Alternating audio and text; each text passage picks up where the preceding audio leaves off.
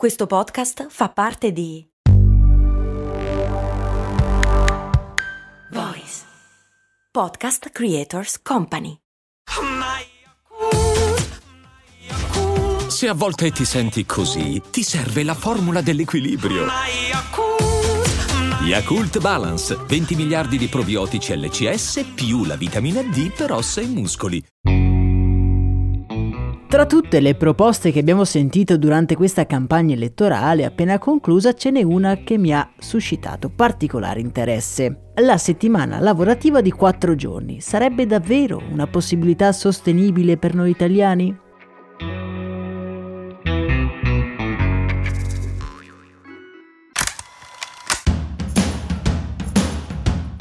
Bentornati amici e amiche di Brand, io sono Max Corona e molto spesso in questo podcast abbiamo parlato del mondo del lavoro.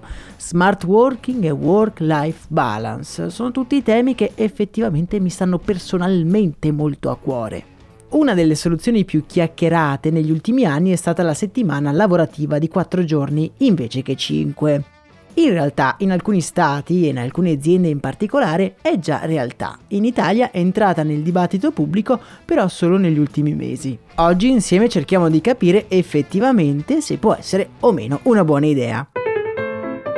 Il primo Stato a sperimentare la settimana corta su larga scala è stata l'Islanda tra il 2015 e il 2019 circa 2500 dipendenti si sono visti ridurre le ore lavorative a settimana da 40 fino ad arrivare a 32, tenendo però inalterati sia la paga che i propri benefit.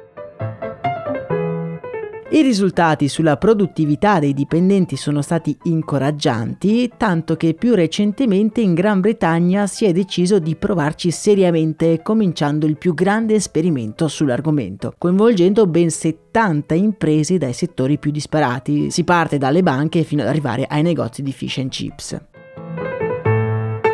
Ma quali sono stati i risultati? Poco meno di un terzo ha affermato che il passaggio ad un giorno lavorativo in meno alla settimana è stato estremamente agevole e poco più della metà ha riferito che la produttività aziendale è migliorata almeno leggermente se non in modo significativo. Gli attivisti di questo movimento, che è chiamato 4 Days Workday Global, sostengono che lavorare 4 giorni invece che 5 abbia numerosi lati positivi.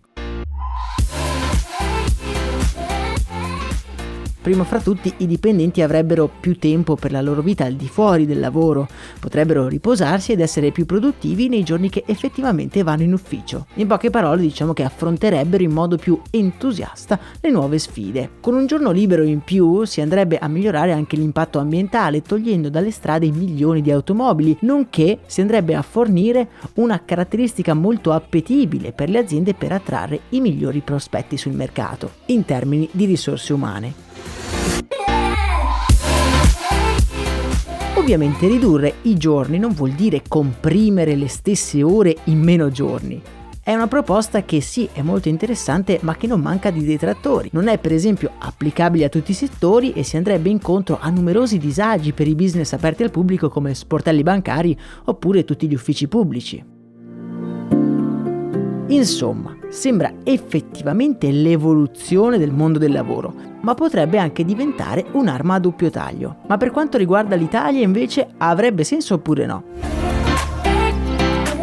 Tra i grandi paesi europei l'Italia è quello in cui si lavorano più ore all'anno pro capite, anche se la produttività di ogni lavoratore e lavoratrice è nettamente inferiore alla media. Quindi lavoriamo di più e lavoriamo anche male dal punto di vista produttivo e questo significa tutto e anche un po' niente, ma ci può dare un'indicazione su come è messo il nostro impianto produttivo. Meno un sistema è produttivo, efficiente e innovativo, meno sarà possibile una riforma di riduzione del lavoro umano.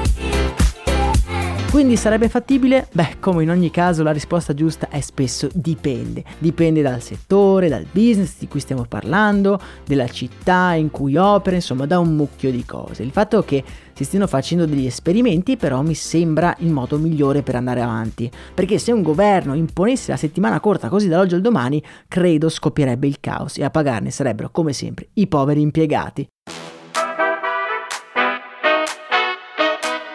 In certi settori, nei lavori di ufficio, diciamo, la pandemia ci ha aperto un po' gli occhi.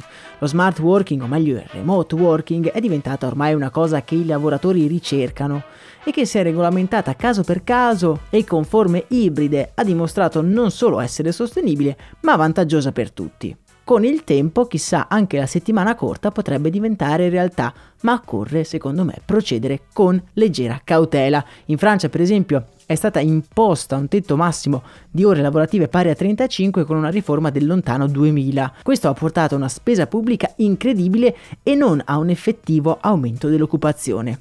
Però è anche vero che se guardiamo le classifiche l'indice di produttività dei francesi è tra i più alti del mondo. Vi lascio nel canale Telegram il manifesto degli attivisti del 4-Day Work Global, così da approfondire questo complesso argomento. Fatemi sapere che cosa ne pensate, se voi la fareste, una settimana lavorativa di 4 giorni anziché 5. Noi ci sentiamo domani, che sarà un'altra giornata lavorativa purtroppo per praticamente tutti. Un saluto da Max Corona.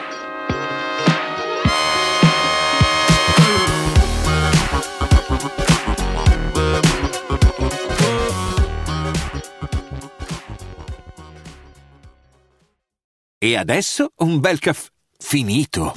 Perché rischiare di rimanere senza caffè quando puoi abbonarti a Caffè Borbone? Prezzi vantaggiosi, costi di spedizione inclusi, tante possibilità di personalizzazione e l'abbonamento lo sospendi quando vuoi. Decidi tu la frequenza, la qualità, scegli tra le cialde e capsule compatibili e crea il tuo mix di gusti e miscele.